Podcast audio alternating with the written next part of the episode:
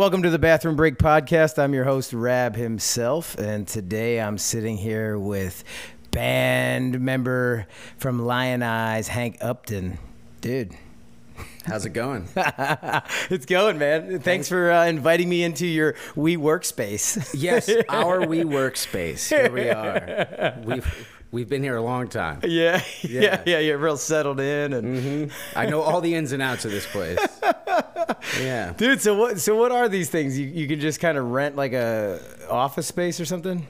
Yeah, it seems that way. Yeah, it's kind of kind of just like an Amazon headquarters version of office. Okay, office yeah, Space. yeah, Yeah. it makes sense. It's super nice. There's like a bar over there. And like Yeah, a- I'm totally out of place. Yeah. being here and like anytime there's like a grain ta countertop and young people enjoying themselves, I'm like, I clearly shouldn't fucking be here. yeah, yeah, You know what I mean? There's free coffee? You say I don't belong unless it's like a Motel Six. Yeah, yeah, yeah, yeah, lobby. yeah, yeah. I don't this, is much above your pay grade. It's Yeah, I don't feel comfortable. Yeah, No. I am out of sorts here. Yeah. that's hilarious. So, um, so you guys are in town right now in LA, just uh, kind of catching up on some things and Yeah, meeting Finalizing some, stuff, meeting or- some people, playing some acoustic uh, acoustic shows Nice. here and there. Don't ask me the details. Some other band members will have more detail. I'm willfully ignorant. It's yeah, yeah, for me. dude, that's the way to do it, man. And uh, and, and you you uh, play bass or you? Or, I play the bass. Yeah, But yeah, yeah. So um, that's rad. I mean, I feel like that position is the position to just like show up, play the show, have a few beers, hang out, and enjoy yourself. And then what's next, guys? You figure it out. Well, nobody. The thing about the bass is nobody notices till you stop playing. right. So it's sort of like the. Uh, it's sort of like the 99% of life is showing up. right. Like keep time, be there, kick ass, you know, and they'll notice when you stop. If one day you don't show up. you know, Yes. you know that's the only leverage of the bass player. No one's playing bass to get weighed. I Yeah. mean, some misguided young people are doing that. Misguided is the you know what I word mean. here. Like Yeah.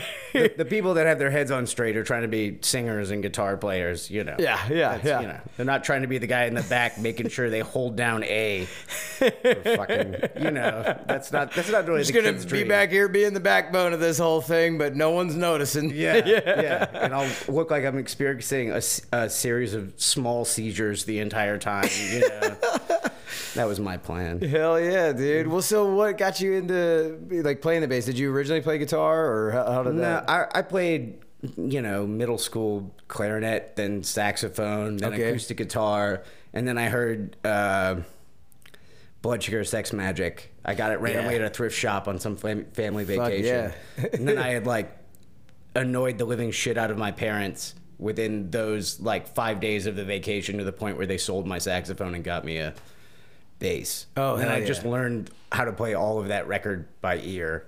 Dude, that's rad. And then I was like, oh, this is the coolest thing. Yeah, that's fucking You amazing. know, so. so- Flea was was a big uh, influence. That was in- the in thing that early- started it. Yeah. and then you know Bootsy Collins and George Porter and Geezer Butler and Stanley Clarke and uh, Mark Sandman and yeah. you so know. you just so you just dove right in and all like. And how old did you say you were when you?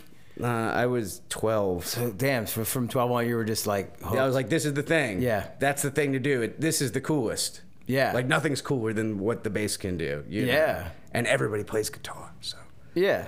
I And- found and the you just- secret cool thing. you Yeah, know, you're like I'll be over here just kind of doing my thing. That Yeah. that's rad. And and uh, and so then, like, d- did you sort of quickly get involved with playing with people, or were you kind of doing your own thing for a while and then? No, I've been in one. I've been in one band or another every day of my life since I was 14 years old. Oh shit, that's so rad. like yeah. one way or another. I was that was the thing to do. I was lucky that way. I was like, Yeah. I know the. I was like, fucking office. I just need to figure out a way to do this. This is more fun. Yeah, unless of course it's a WeWork space. Of course, I would never say anything bad about. the We're an, an advertisement for this. Yes. No, I would never do that. WeWork. WeWork. Yeah. Man, we're getting a lot of work done here. The uh, so that's awesome though, and I was wondering, like, as a bassist, were you kind of more sought after? Because I think, like you said, like everybody wants to jump on a guitar or be the front man singing, and everybody wants Yeah. that attention. So then it's kind of like there's more than enough guitar players. We'll figure that out. Yeah. Where the bassist there or the drummer, you're sort of like, fuck, we got to get that to really get the, the the foundation of the band, and then Yeah, bass players are kind of sought after the way that someone is seeking after a tire iron on the side of a fucking highway. Like they just realized they need one. Yeah, yeah, like, yeah. You know, like they didn't have great passion for it 20 minutes ago. They're Yeah. like, oh fuck, this kind of doesn't work anymore. well, that was my experience when I was a teenager. Anyway. Yeah. It was basically like we need to find somebody who can fucking actually do this instead of having the worst guitar player we know just come the bass player. right. That I mean, Which is happens. usually what they do. Yeah. Or what happened when I was in high school, it was like, fuck it. Jeremy sucks. All right, we're getting you a Squier. Here, fucking just play A, just play eighth notes and shut the fuck up. Like that was like Yeah. generally what would happen. So, uh, no, I got, I was pseudo sought after it. Like I remember in the first or like second band I joined, I was a freshman in high school. Yeah. And basically, some seniors just heard me in the jazz band practice room. I was probably wearing like a third eye blind T-shirt. I don't fucking know. don't uh, admit that, don't admit that. I was sitting there, I was sitting there playing something in the practice room, and these fucking senior kids heard me like, "You're in our band now. Be this place at 2:30. Fuck you." Nah, He just bullied you into the no, being in not- the band. I was like Bart Simpson. Awesome. Yeah, yeah, yeah, yeah, yeah, yeah, yeah. That was my reaction. Yeah, yeah, Yeah, yeah. Especially, yeah, you're young. The seniors are the cool ones. Oh and, yeah, those guys I think are terrible. Like me. You yeah. know, that was basically my reaction. That's high school in a nutshell, really. Mm-hmm. Yeah. So that that's rad. So then, uh, like, once you started playing in bands, did you do battle of the band stuff in high school? Yeah, or- yeah. I won my. We won our. I guess it was my junior year. Whatever. Who gives a fuck? We won one of those years, Yeah. and I told all these these girls that I had crushes on to come, and uh, two of them came with joints in their bags, and it was they happened to be doing the Montgomery County, Maryland Battle of the Bands at the Montgomery County Courthouse, which was like I hadn't thought about because you know I'm 16 year old dipshit or whatever. Anyway, so I get these girls I was trying to like impress arrested entering the battle of the band. But I'm sure they were impressed. yes, they were, uh, and we I think we won. Uh, I think the big hit was us covering uh, Stinkfist. Oh yeah. Yeah, that was that was the crowd pleaser. Nice. Yeah, yeah. Nice. So you guys won that year. Yeah. So, and this was another band. What was that band? Oh fuck. Random Access, it was called. I think they got the name off the top of a CD player. Yeah, or like the backstage pass. Yeah, I was Yeah. like 15, and I was like, whatever you say. Yeah, yeah. You know? sure, I'll just. Yeah, exactly. Yeah, you know. Nice. So, so how did how did your band now, Lionize? How did you guys form? I mean, you guys have been around a while, right? Um, I let me see how much I can condense this. Um, Yeah. I uh, I met Nate when I was 15. okay. So it's we're in year 20 now. I met Nate when I was 15, and he was looking around for people to play a house party, uh, and you needed a bass player. And through asking around, he found out about me and was just like, "Hey, I got a band. Come, we're gonna rehearse and play this house party." Um, and it was something. It was in Olney, Maryland. And uh, Yeah. and it's some, you know, it's a big house, and we get 300 kids there. We play a bunch of covers or whatever. Of course, the cops come. I get a drinking citation, and that was like how I met Nate. He just got me to show up to this one event Yeah. where I got, you know, ended up in a in NA with my dad as a 15 year old because I got a drinking citation. Drinking in NA. Well, they, when- you get when you're 15 and you have to go to NA because of a drinking citation, they generally put you with. Well, my experience was it was just a bunch of um, teen girls that were, had been shoplifting because they Oh, send them to the NA too. so it was my dad having to Get them in there. Just put them all in there. Yeah. anyway, that's how I that's how I met uh, Nate, and then So at that at that show that he had you play, you yeah, like he got this band together, got me to play bass, and then I was arrested, and then. Did you get to play the show at all? Oh, we played the show, most of it. Okay. Yeah, I- yeah, most of it. most of it. Like, come with me. We're just gonna take you with the girl shoplifters. Yeah, and that was like 20 years ago. So, and then it was another five, five or six years till we like started the lionized thing. Getting serious. Yeah, yeah. yeah. So that's rad. And then, um, so okay, what year is that then? That's in 2004 or five or whatever Yeah, yeah. in that area. About that, yeah. Yeah. So okay, when you guys form, what was the original? Like the original lineup was guys from from high school stuff or or from? Um, the I mean, the original lineup was always me.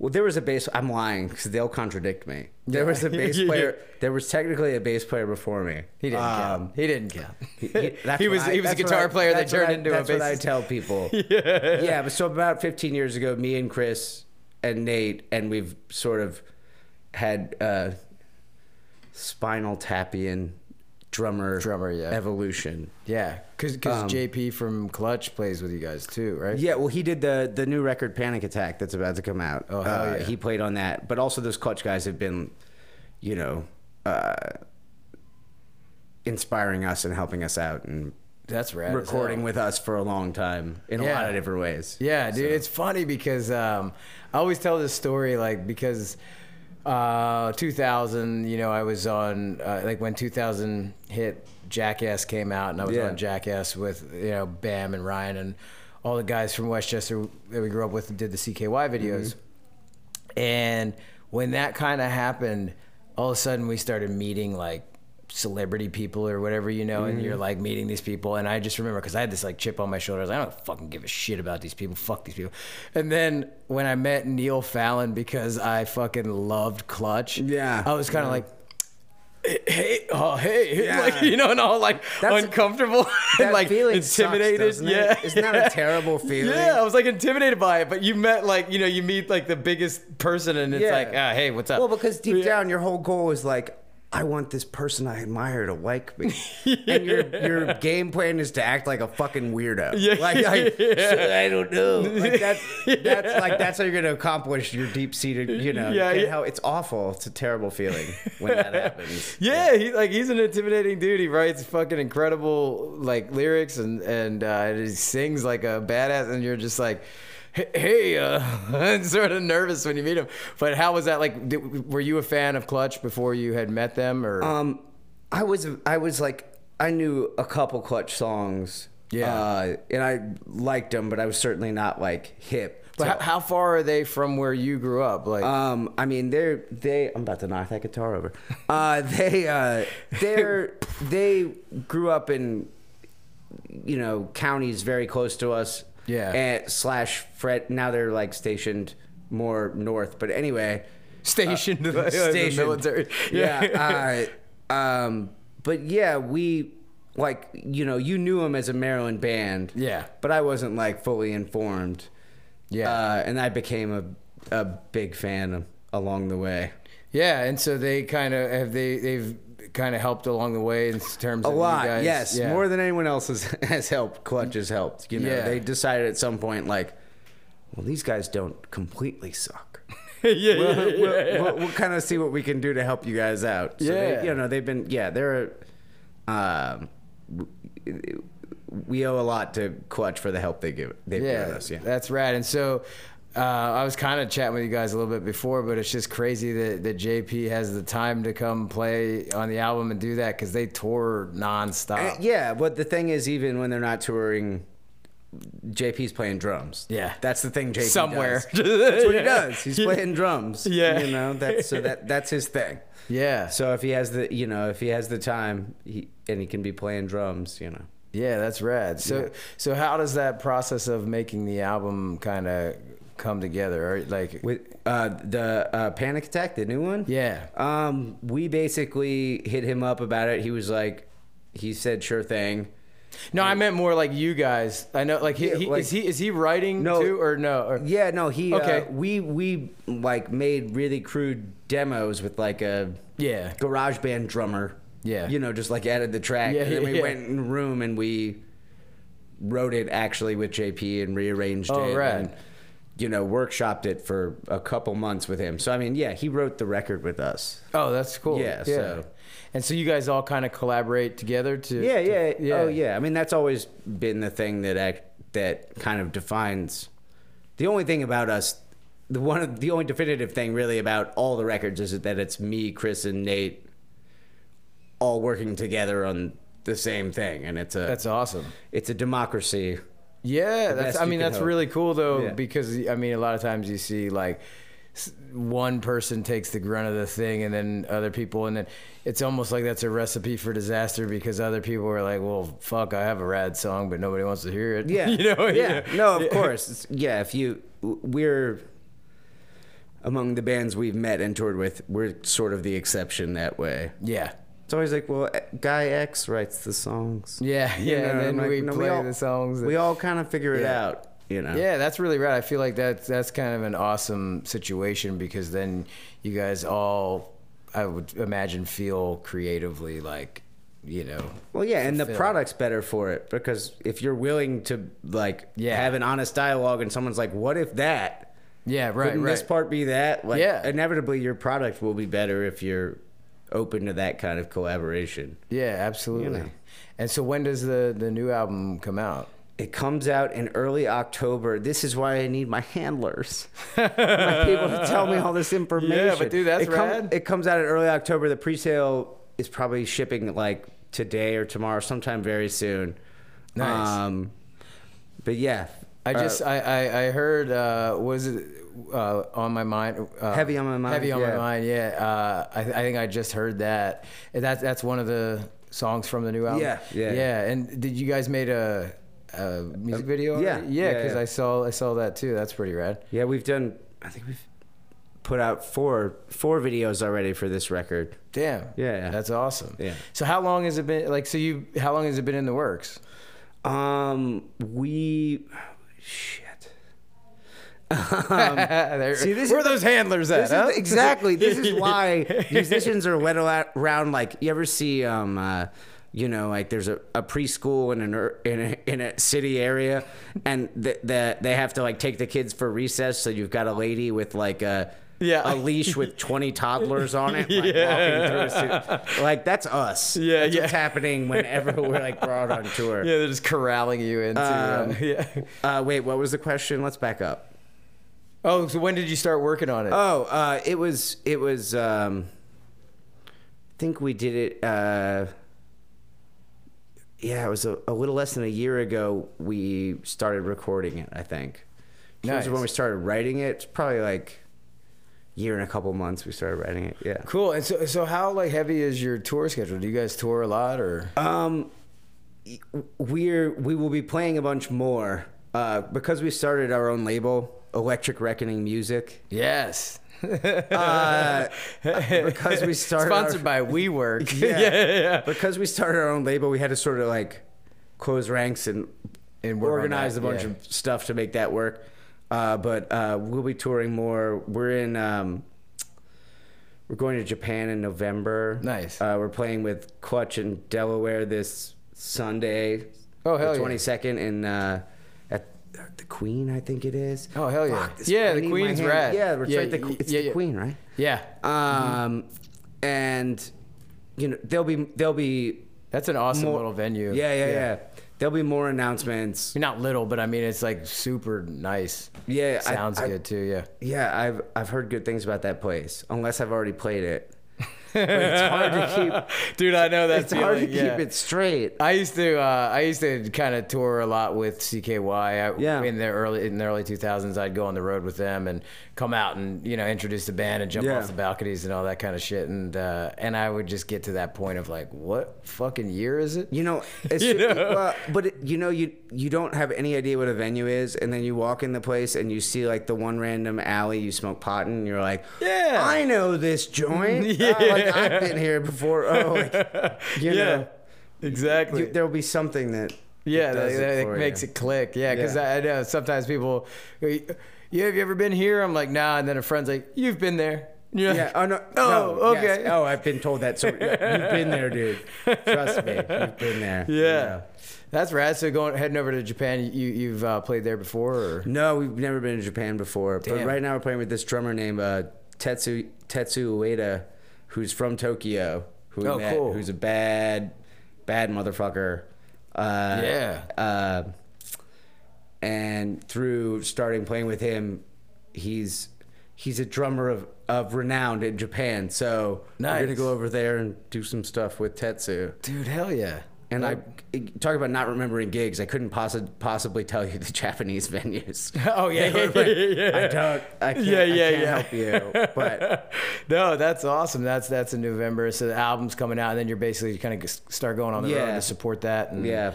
And uh, and so what's that like with uh, the new record label deal? How is that just an added amount of stress? Like like I feel like.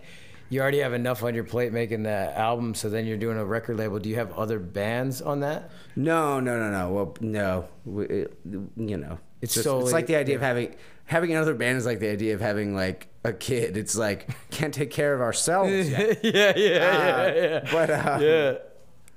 No, basically, you know, we had the experience that a lot of people in the past that we had given money to to do stuff. No way. We ended up doing ourselves.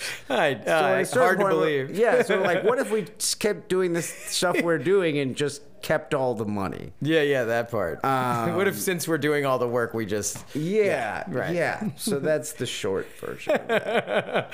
I know. I can tell by the look on your face, you have no idea what I'm talking. about. no, no. I, Yeah, I. I know what you mean. I, Yeah. I, I didn't want to get too into it, but yeah, that, I assume that's because I mean, in, I feel like at this point, That's the oldest showbiz story in the fucking Yeah. in the fucking world. right, right, absolutely. I mean, like, Everyone's gone through it, and if they haven't, they're about to. yeah, You know? yeah. yeah. Maybe I should control what the fuck happens. Here. Yeah, yeah, yeah, that whole part. Yeah. um, no, that's rad though, and it, and I think like with the changing landscape of the record business, it sort of makes sense that the bands just kind of control what their yeah. Because, album, you know, album sales really don't exist, and then it's like, you know, you're doing all the rest to get it onto all the streaming platforms, and then you're creating the tours, and you're doing all. It's like, yeah. you know, like like any like any agent, like how, how about you just go out and do all the work, then when you're finished, give me twenty percent. I think nothing but wonderful things about agents. Yeah, I don't. That's my. That, that was me. That was my. Uh, but uh, but no. I- Capitalism's a bitch, huh? yeah, yeah, absolutely, Right? absolutely. Yeah, yeah. well, you know, you know, you're lucky if you could just do something that actually you enjoy. So Yeah, yeah, no, I know, and that is that is rad. That you, you I mean, shit, you've been playing music forever at this point. yeah, You know, yeah. twenty years, twenty plus years.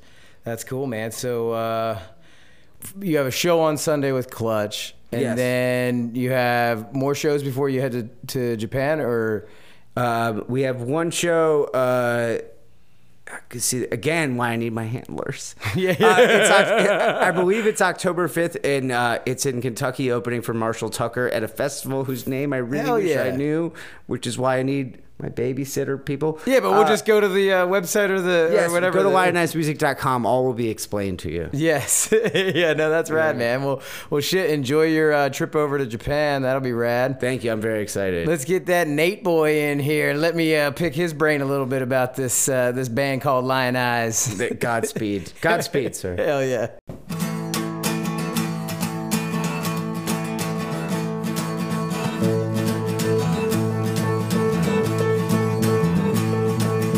So succinct, the world's on the brink of a heat wave, ice cap, nuclear meltdown. Let's have a drink, cause we're almost extinct. It's a gold throne, ozone, federal shakedown. Boston Dynamics,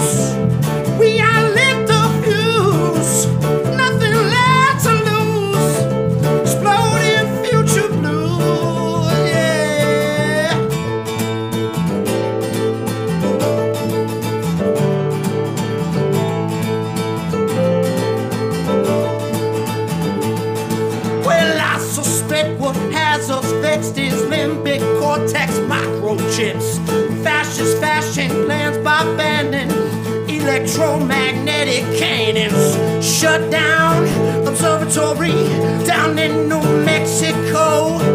15th In Pennsylvania, our new neighbors, they gotta go, go, go.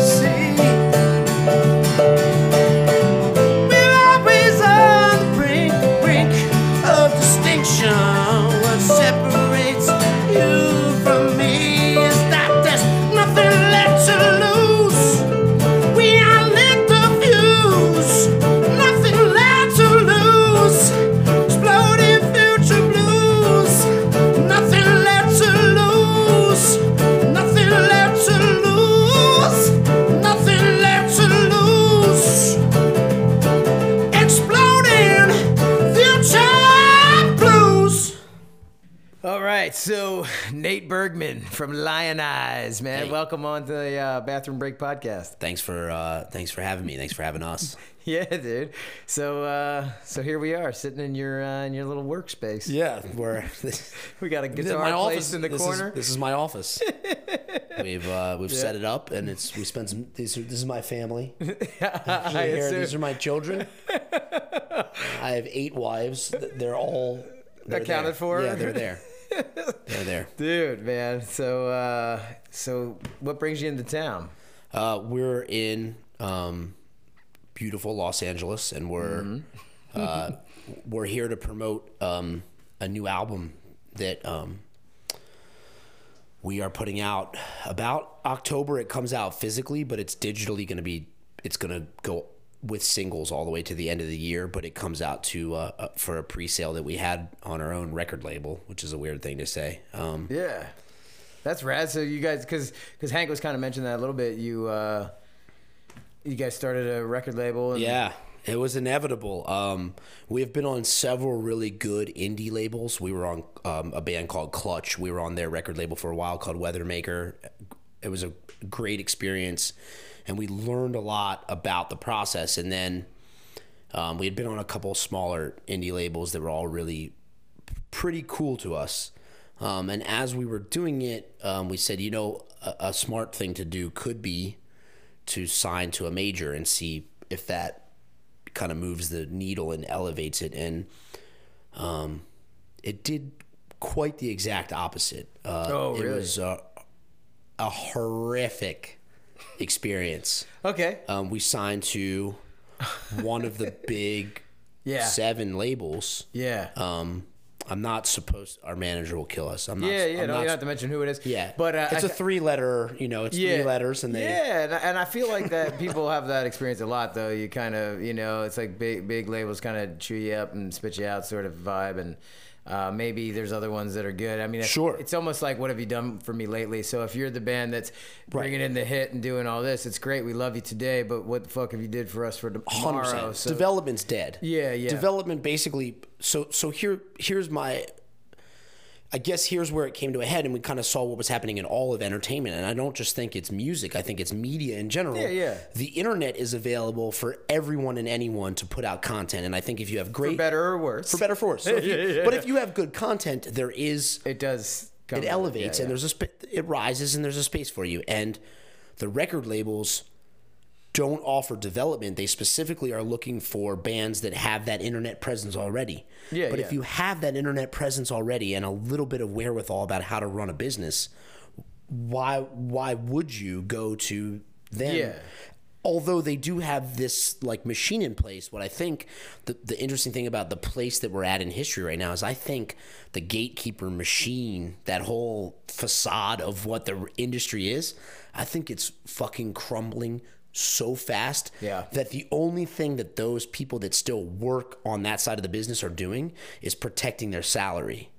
They're Yeah, not yeah, yeah, they're not discovering new bands. Well, I think that's been like that for a long time. It's just now it's being exposed that it's that way. Yeah, it's very And obvious. it, when you when you mentioned that about the internet, it was funny because I kind of thought in terms of, you know, think of Sub Pop, and then you know, and then they they break Nirvana or whatever, and then basically, you know, uh, what is it, Geffen or somebody, whoever comes in and st- steals Nirvana.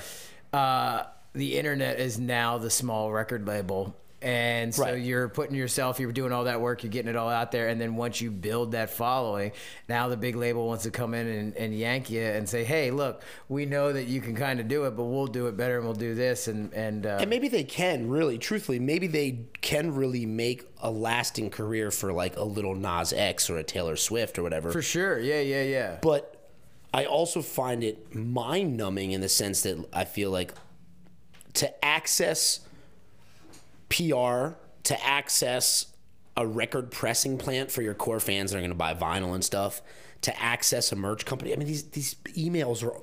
yeah. You can just Google it.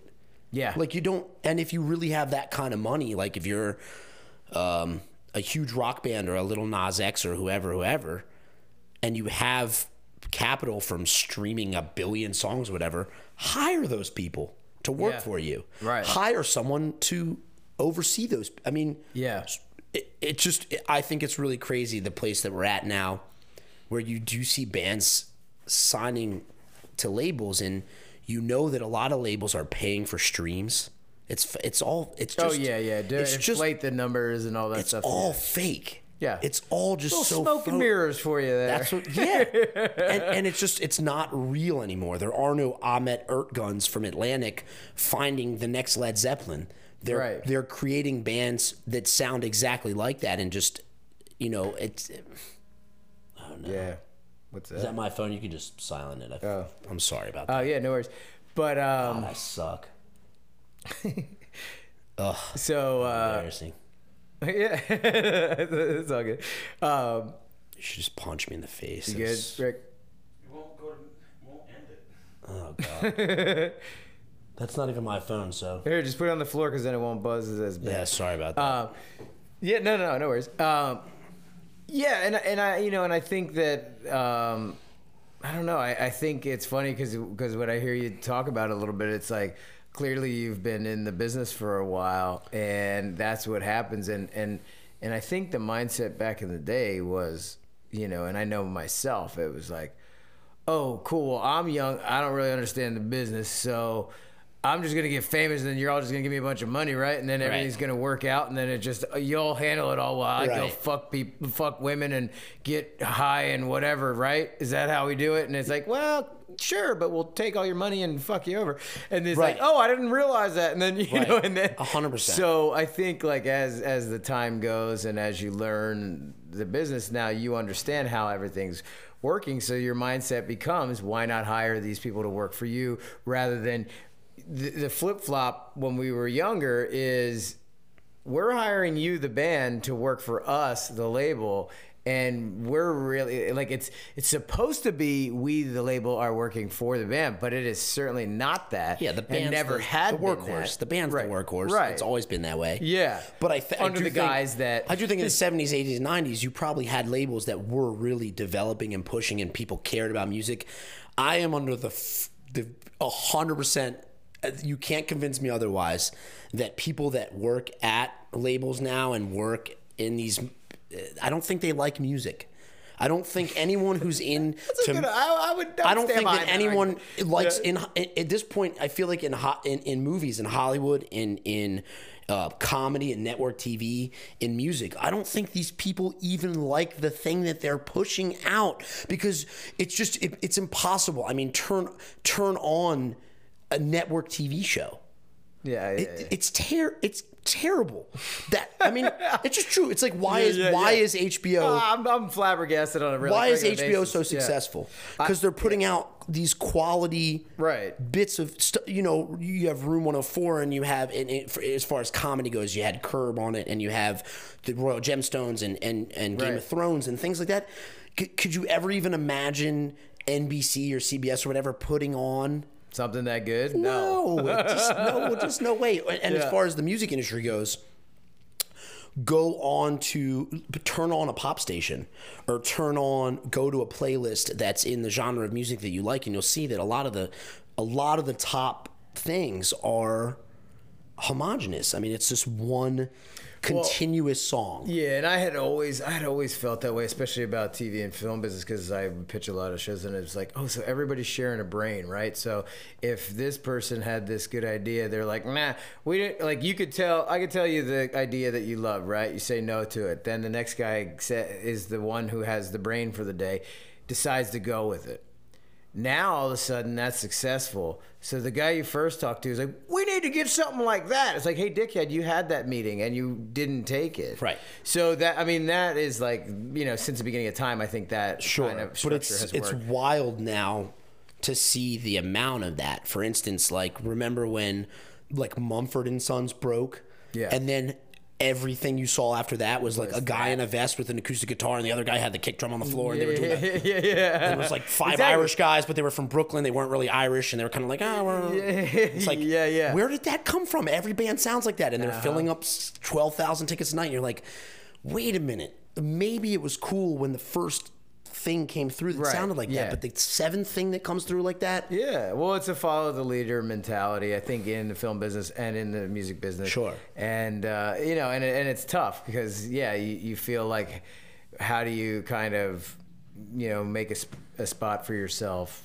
in Right. that world. Um, but yeah, it, it's it's funny that so you know you kind of have to go at it yourself, and then by the time you're you're making a dent and making a and making a name, then oh hey we'll try to take this and it's like well at this point you've already built the following you've already you know and and and like the band Clutch that you guys work with a lot. Yeah. I mean they're they are that you know in a nutshell, a band that I would say arguably never broke on a huge level like in terms of mainstream like let's say like Sure. back in the day like a Limp Bizkit got so big Right. but clutch didn't get as big as them however clutch has a core following Right. that has led with them for fuck almost 30 years at Right. this point and and they're still going strong and they could tour forever and they can always put out new music and the core group of fans will continue to buy that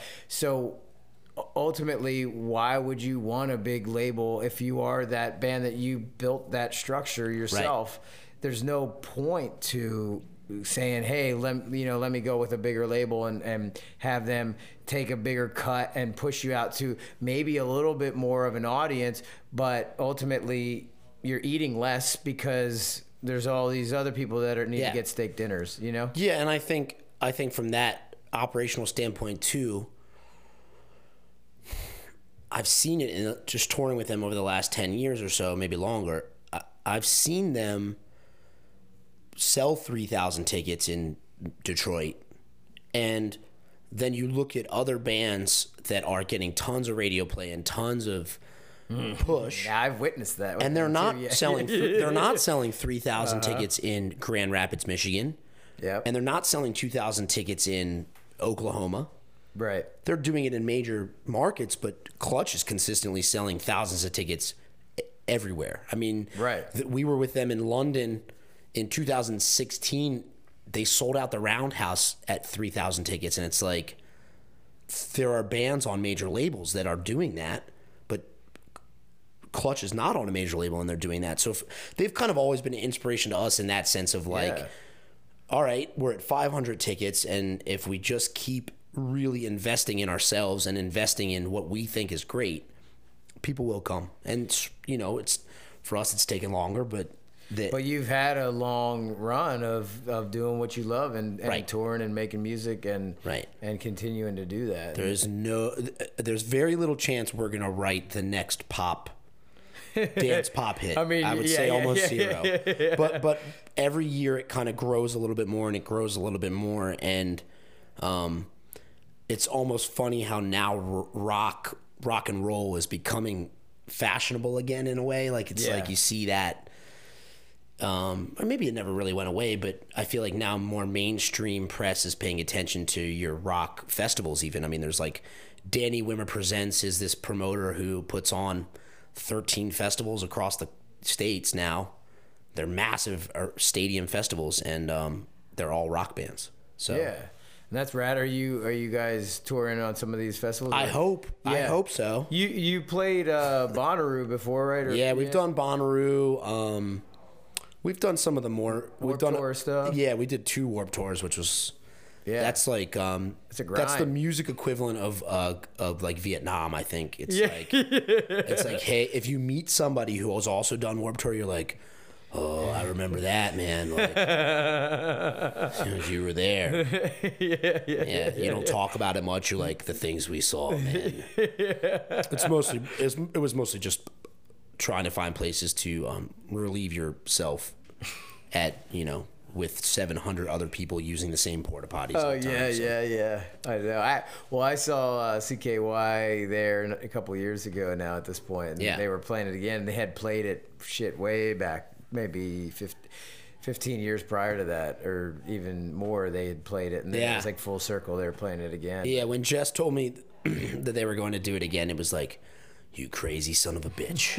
You're, you're going back for more. yeah, just glutton for punishment. Yeah, and it, you know what? It, we had an opportunity that when we played it in 2011, we met the guys in Lucero and we met the guys in Foxy Shazam and the Aggrolites and um, uh, Budo, who was Budo and Grieves were like this rap group. Yeah. And Budo went on to write a bunch of hits with Macklemore, and um, Okay. we met some great, some the guys in Less Than Jake Yeah. uh, Big D and the Kids Table, uh, Saves the Day. We met some really cool bands doing it. Nice. Um, it's just, it's just, uh, yeah. We've we feel very fortunate. We've been given opportunities to play some iconic festivals and, and be part of really cool stuff. And while we're far from a household name, you know, we we tour around the world. I mean, we've toured yeah. all over the place. So I, I feel, you know, we feel good. Yeah, that's right. I mean, that's how we got connected is from Jess from Yeah. CKY. You guys Yeah. toured with them for a while. A few we've done a few tours with them. In fact, we did we we did a tour with them in 2016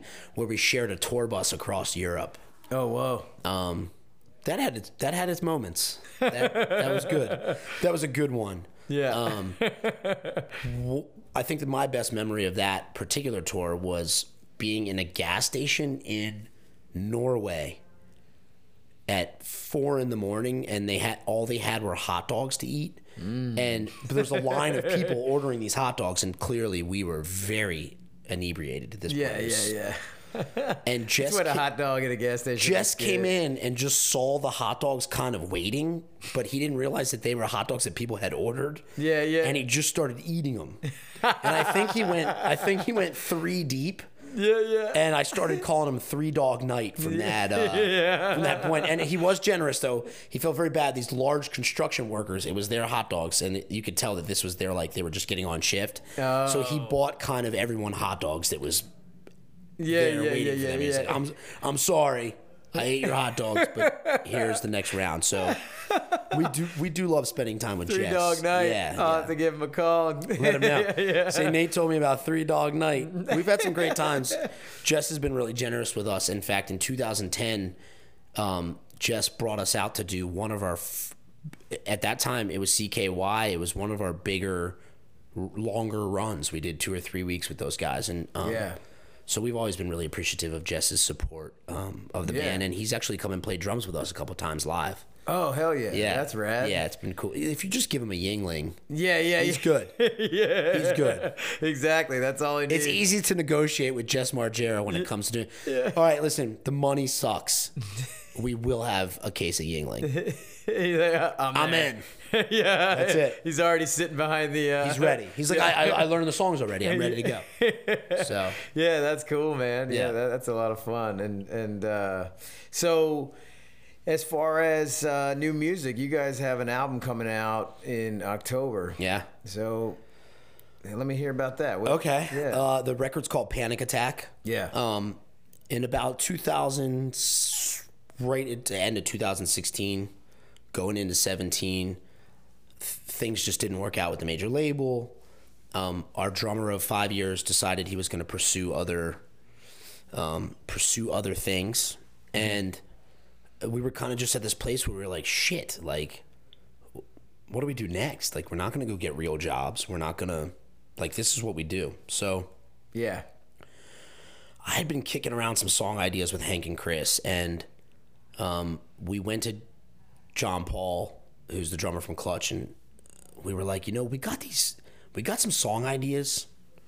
Why don't we just, why don't we cut a record and you should probably just play drums on it. Like you're our favorite Yeah. drummer, um, and you've been involved in everything else that we've done as far as producing and pre-producing. I mean, we've spent hours at his house, like having him kind of stand to the side and show another drummer what's the best thing to play on our record, yeah. which yeah. happened multitudes of times. So That's were- awesome that you have that. Yeah, of course, know? that's great. But then it's also great to be like, hey, you know, instead of telling this schmo Right. what to play, just, just get on the kit and play Just it. play it, Just yeah. play it. And he was very gracious with the amount of time he spent. And honestly, we went in for two or three months in, in their space in Frederick, Maryland, and the songs just poured out.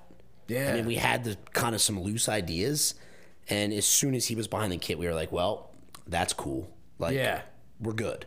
So we wrote fourteen, whittled it down to twelve, and then recorded ten tracks, and we did it um, with Jay Robbins over a matter of like four or five days in Baltimore for all the rhythm tracks, and then we came out to Joshua Tree and did um, vocals and some mixing with uh, Charlie Stavish, and we got it 10 songs i think it's i know it's really the best stuff we've ever put forward it's just like we were thinking this is the most cohesive piece of art we've put out That's awesome. um, yeah artwork done by uh, nick lack and michael scanlon and it's it's just we're super happy about it and we knew while we were recording it we were like we're gonna put it out on our own i don't know how we're gonna do it i don't know what we're gonna do yeah. um, so we just did it. And as we were doing it, we were like, we're going to start a label. And, well, the label needs a logo. The label needs distribution, you know, and we just, Yeah. by the time we rolled around to releasing the first single, we were like, shit, I guess we're, Yeah. I guess yeah. we're knee deep in this. Yeah. Uh, and it feels great to be able to do it like this. And then, and then we, we, it's just weird to talk about metadata and music. Like, Yeah, yeah, It's weird. It's weird to me. But that's an how analog man, huh? I'm an analog. Go I- Joe I- Walsh. Yeah, yeah, exactly. Very good reference. So, so we were we were just like talking about it. Hey, you know, when we put out the last record with the major, why did it flop? Flop? Like, why did no one really hear about it? So we started looking at Spotify and we said, you know, when you put a whole record out, just drop the whole album. People listen to the first one, two, three tracks as pushing it. Yeah. And then they move on. yeah. So why not just give people a track a month for 10 or 12 months as the record's coming out? Yeah. And then we sell it in a vinyl and a CD and a t-shirt to our core fans or new fans that find us. Yeah. And still while it's coming out, every month a new song comes out. This way everyone gets to everyone that he knows about us online and is growing with us can hear each track instead of being like you know as a new fan you're not like oh I don't want to listen to 10 songs if you if you're not into listening to albums you're just not into it so Right. to get people into the fold we put out a song a month and it's it's been amazing we watched Spotify grow from like uh, it's so embarrassing to say this even like we were at 1500 monthly listeners and we were like Yeah. you know we were on tour in Greece playing to a few hundred kids at our own show Yeah. and we were like we have 1500 people a month listening to us this this is we're pathetic. Like we should be ashamed of ourselves.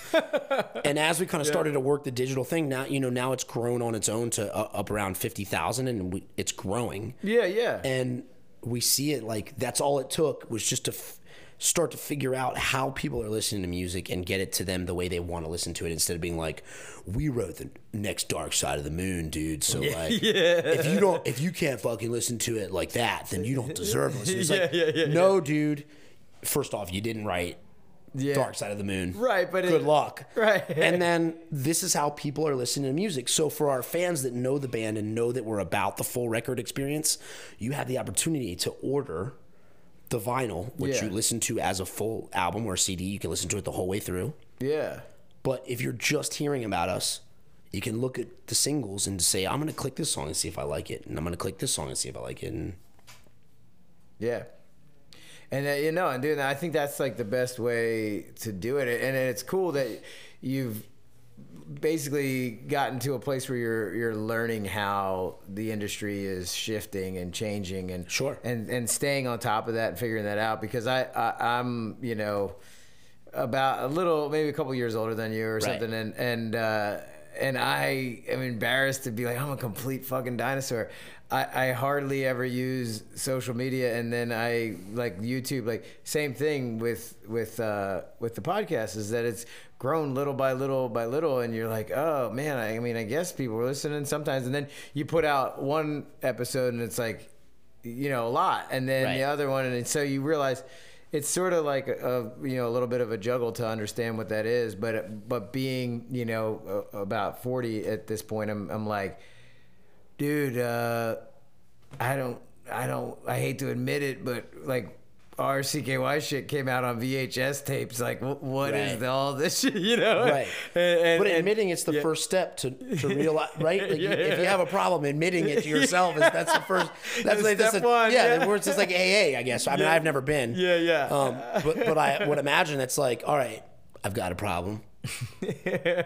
this is the problem, How do I fix this? right? And like, you know what? It's not. But that's the thing is like we're in from the same generation of like. We grew up with Tower Records. Right. That was my weekend. Exactly. Every week, Thursday through Sunday, I would go Even the listening wall, we had the the wall. Remember, like Right, yeah. the wall. We had the Wiz. We had the wall. Yeah, yeah. Kemp Mill Records, Tower Records. Yeah. Um, and for you know, even the what was the shitty one in the mall that was just like triple the price of everything else. Sam Goody yeah, Sam Goodies. or or uh, F. Fye was Yeah, like all the- even after the Sam Goody Right. or whatever. Yeah, So we're from that generation, and you know what I think is really lame when artists are like, you know, I don't get what what people are doing. It's like, okay, so you got to so evolve you- with it. Yeah, What are you saying about yourself? Like an artist in nature is somebody who evolves and grows. Like right, right, right. you, you, you don't look at the Beatles and no, no one looks at the Beatles and goes, you know, their best stuff was Hard Day's Night. yeah, No, the best stuff is when they had fully taking like, drugs. Nobody. but yeah, no. It, I won't disagree. yeah, yeah. But when they when they evolve and they keep evolve, changing. So yeah. if if the if the business aspect of it, and you know what, I want to get away from even saying the industry or the business. You're just simply saying this is how people, your audience, listens to Right. music. This is how you connect. Right. With So, them. and, and that's, grow with that's another part of like the, the music is what you know. Right. Obviously, a live show is the most connection, but you're but another way to connect is for them to hear your music digitally or whatever. Right. So so finding that way to connect with them. I remember being somewhere, maybe it was Portland, Maine. It might have been Austin. And we were outside the venue in this restaurant. We were trying to get takeout from this place. Did you say it was Portland, Maine, or Austin? it was some place that was weird? Yeah, I was, I was So like, I don't know. I don't okay, remember. if it was okay, Austin okay, or it was Portland, Maine. connection there. It was some place we were trying to get takeout, and it might have been Portland because I think we were trying to get these lobster rolls taken out. Yeah, yeah, like yeah. for carry out. And mm-hmm. the guy on the phone was like, "We don't do takeout." What? What? You sell lobster rolls? yeah. And then it was kind of like you what, I'll bring in some Tupperware. it was bizarre. It was bizarre. And then in DC, sometimes we see restaurants that are like, we don't use, we don't use caviar or DoorDash or whatever. We don't, we don't believe Yeah, in it. It's like, cool. So you're sticking to your guns about your like who you think you are, and you're just cutting out all these people who Yeah. want to be a part of your thing. Yeah. So, you know, I think it, I think it's cool to have artistic vision, but also at the same time as an artist, like what good are you if you're not giving giving people, you know, what they want? Right. It's yeah. part of your job. Yeah, so so you you know so you've had to kind of evolve in that way and do that. And- Tried to. and that's what naturally I think got you to say, well, we'll start the record label, right? I mean, Right. That's what makes sense because Right. at this point, you in order to connect, you're doing all of that legwork to make that happen. just grow with it and and oh, having your own label and operating that way really gives you the power to say all right this song we're not going to put to streaming we're going to put it out on 7 inch and we're going to sell it just to the people that have supported us that really want the 7 inch Yeah. or we say okay this whole thing's going to go to streaming and we're never going to press it and it's just let's just give it to people Yeah. or we're going to say hey this thing you have to buy from the website i mean Right, and you, and you kind of yeah, you kind of get a, a say Right. in that creatively too, because I think that that's got to be tough. Um, I always wondered about that. You know, uh, I, I was thinking I was watching the Rocket Man movie, and and like they had that that cliche scene of okay. You know, Elton John sits down at the piano and plays what is clearly a hit, amazing song. Right. And then there's some crusty old fart there, like, I don't hear it yeah you know and it's like so you, i mean every musician has experienced that It's so accurate to a degree Yeah, that it's yeah. a joke. In fact, Yeah. we I remember dealing with a label once and we were putting out this record and they're like the songs are great. But the cover that you turned in that is too controversial. And we're like, well, why is it controversial? This was in 2016, 2015. And they said, well, the, the person on the cover of the record, it looks too much like Donald Trump. And, you know, when you put that on display in the Midwest, that's going to be polarizing. Oops. yeah yeah Turned out they were wrong. Yeah. Turned out, A, no one goes to record stores and buys CDs anymore. Yeah. And also, who gives a fuck? yeah yeah yeah yeah yeah You think people went to Hendrix and they were like, ooh, I don't know. All along the watchtower, it's uh, stoking, it's stoking the protest, buddy. It's stoking the flames. We, we kind of want to chill out on that. no yeah it's like And I'm not saying we're Hendrix. I'm just simply saying that, Right, like, right, right. An artist's job on all fronts is to provoke thought and to make people think and feel. yes absolutely So- and, and and controversy will come about because of that and should Yeah. come about so that there is a dialogue so that there is something to Yeah. you know talk about I mean, for the most part, I, I still think the record industry, for the most part, is made up of rich kids, rich parents, rich kids. They find a job for them to do because they like like music and went to a Phish concert in '98, and now they're like, hey i went to a Phish concert Fair- no, no, no. I'm not knocking it. I'm not knocking it. But if you were my A and R guy, I think I'd be a lot fucking happier. you know what I yeah, mean? yeah yeah yeah Um, and I think that's you. You kind of it goes back to what I said before. Is I think you get people in those jobs who've ne- who don't haven't really struggled, don't know what it's like to live in a van for eight months out of the year. Yeah. eat, eat Dinty Moore fucking dinners and ramen and just like scrape by and siphon gas and have to like physically fight a promoter for money and it's like Yeah, yeah, yeah. you don't know those things so don't fucking tell me who should be on the record cover Uh, Yeah, I, I've certainly experienced like touring with CKY early in Right. the 2000s and experienced some tour manager kids that were just like clearly like privileged people and they're just out there and kind of life is showing them oh there's a big tough dude at this venue that's gonna kick your fucking ass and you're not getting any of that money and then they're just like oh my god you know like they can't Right. deal with it and it's like Right. welcome to life man because yeah it, it is uh it is a, a gnarly thing to be out there on the road grinding and doing it Right. and I, I do think that if you have some of that experience, you'll be much better at what you do. I mean, you look at Lyor Cohen or people like that; they're like gnarly people, so that no one's gonna fuck them over. Sure. You know what I mean? Like Sure. it's not. and it, and with a guy like Lyor Cohen, I think a specifically that's a guy who backs artistic vision, and he's the guy who walked Yeah. into a booth and saw DMX rapping and was like, "That's scary. I want to sell that." yeah. So if, if you're on that side of the table, come to me with how I'm gonna make you're gonna make me a bunch of money, and I'm gonna pay my bills, Yeah. or tell me how you're gonna 100 percent back my artistic vision, or shut the fuck up. I don't Right. I don't want anything to do with you otherwise. Right. Right. Exactly. Because yeah. what? Because because what do you understand about what the, the three of us? Our parents aren't rich. You know what I mean? We didn't come from a background of like, the, you know, don't worry, you know. What's the six thousand dollar guitar you want? Daddy will fix it. Yeah, yeah, yeah, yeah. Daddy will buy you a new Les Paul. Yeah, yeah, yeah. Um, you know, so I, for us, it's, it's always been like we have to fight tooth and nail for everything we've wanted. So to be in those situations where you're like hearing shit from people that don't just they just don't know. So what like right. what's your opinion worth? Yeah, and that, that is a hard thing. Unless you're gonna make me rich, unless you're like literally like, if you change the cover, I there's gonna be hundred fifty thousand dollars coming your way. And then I'm like, All right. let's change that cover. yeah, yeah, yeah. Let's yeah. change it. Yeah, yeah, no, exactly. And I guess that um, you know, that can that kind of brings up the idea of selling out and things like that because that's always a funny part because ultimately that's the goal of everybody, really. Right. You, you go, oh, it's a sellout, and it's like that's the whole reason you're doing what you're doing because you want it to be successful. And I want people to hear it. I would say a sellout to me has always uh, come more as someone who's doing something that they're not into and they're not even like A phone in, yeah. it's a phone in, but you're also not even really getting rich from it. You're not, and, and you're doing something that you're not that psyched on, Right. And you're not getting paid a lot either. Now, if you're doing what you love, and then they want you to continue doing what you love the same way over and over because it's marketable. It's annoying, but I understand like Sure. why you know you think of of, of most artists um, that have been hugely successful in a diplomatic way in an interview they'll be like well i love playing that hit and you're like you hate playing that hit Sure. so you had to find a way to play it differently because you play it every fucking night Sure. every year a time and a time again Right. and it's awesome that you do but me as a as a as a fan going to the concert i want to hear it that's why i'm there 100%. but at the same time, I can understand why it would be hard to play it over and over and over.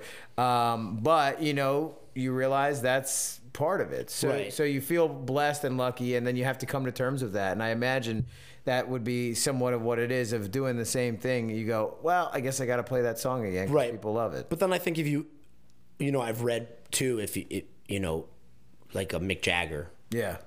they got no qualms about playing the hits. I mean, Yeah, yeah, yeah. They're in their private jet and they're, you know, Right. And the hits are pretty damn good. yeah, they're great. And I think ultimately, if you write a great hit, you're having fun doing it. Yeah. Um, you know, I think our general rule has always just been like, well, unless it's like Nazi propaganda or pedophilia, we're pretty much, you know, Not into it, right? Depends what the paycheck is. No, but I mean, I just mean like as far as like what we would get behind or Yeah. you know. And I think for us, like if we're lucky enough to have a hit, I mean, we have definitely have songs that are more popular than others, and we try to play them at the on during on tour. yeah. I mean, that's the that's the point. Yeah, and and I, and but I have seen like with Bowie or people like that where they would play the hit totally different at a different tempo and change these things, and it was like kind of fun. And then I mean, if you're a huge fan of his, you get to be like, damn, I heard it this way. Right, and I think that's that's also smart too, and that's a way to stay fresh creatively. And you know, we'll do another interview when we've reached that Yeah, yeah, yeah, level. yeah, and yeah. I'll describe to you what it's like to have a hit and then rearrange it for you. Yeah, yeah. But but you know, I and I dig that, and I think that's why guys like Bowie are great artists because they have this vision. They don't really compromise that vision, and then they give you something new and fresh. Kind of, he was making cool stuff right up until when he died. I mean, that's very rare. Yeah, and it's pretty. Yeah, it's pretty amazing. That's a that's rare, man, and that's Yeah. cool, and that's but that's also that's the catch twenty two, right? Like that's why he's so great, and that's why he's so popular, is because he never s- stopped creating, and I think he comes from that era where he had major labels and labels that were developing him and giving him that freedom, you know.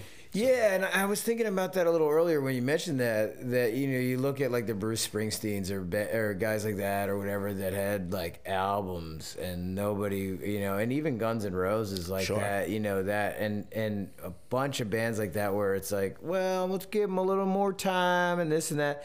And I thought, and I thought how you can kind of relate it to the film business too. Is Silence of the Lambs was a movie that was in the theater for weeks and weeks and weeks on end, and Wow. no one gave a shit. Wow. And then all of a sudden, it picked up and like maybe four or five weeks into the thing, it became the hit that it is. But no, it, through word of mouth. But in the beginning, it wasn't getting numbers or anything, but it stayed in there. And now you put a movie out, it's like it's either got to get it that first weekend or gone. Same thing with a band, either right away hit That's, or that's a bizarre here. thought. Yeah. That's a bizarre thought considering that word of mouth, organic growth is the only true sign. I mean, there's very there's very few things artistically that explode. You know what I mean? Right. Most of most good art is people telling people about it. I mean, Yeah. How driving in West Hollywood? I mean, you see the billboards for this stuff, and it's just like, what is this garbage? Why is it being pushed down my throat so hard? Is it because it's bad? Probably. And you need to be told to watch this like Yeah. over and over again so you're like all right i'll check it out and then you're like all right well i watched the first two i might as well you know is it that thing or it's like man i saw this band uh you know plague vendor play at the mint and it was fucking crazy so you should go check them out again you know it's Yeah. like that's the real shit and that's that's you can't stop that Right, and that and that's kind of a really cool thing too, because there's nothing better than feeling like you're in the know about something, either musically or creatively, and you're like, "Whoa, I kind of discovered this thing," or a friend of mine discovered it and and turned me on to it, and then you know, because it's always that cliche saying of like, as soon as the band gets big, it's like, "I knew about them before they were right big." of course. of course. Yeah. and i think i think i guess especially in in tv and film too you there's a guy from maryland virginia area it's gonna it's killing me that i forget his name but he did this movie called uh, green room. Yeah, uh, and he did it's blue god damn it it's killing me. Blue I- Velvet or, or blue blue blue ocean. He does these amazing movies. Yeah, small budgets so well acted everything's perfect about it visually. It's just like yeah. um and you could see that it's not this blockbuster thing but it's i'd rather watch that than most stuff that's, that's being pushed on you. And- Yeah, for and sure. i think he's really caught this momentum you know and and um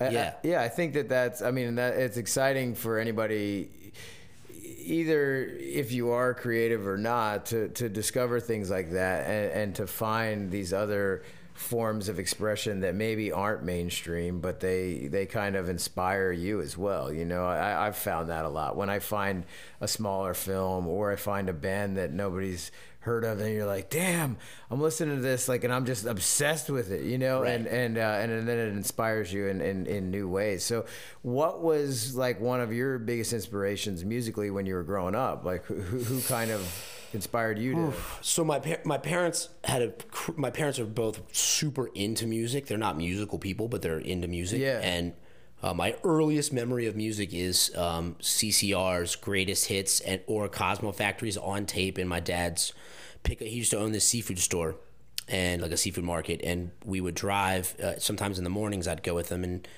I just remember very vividly.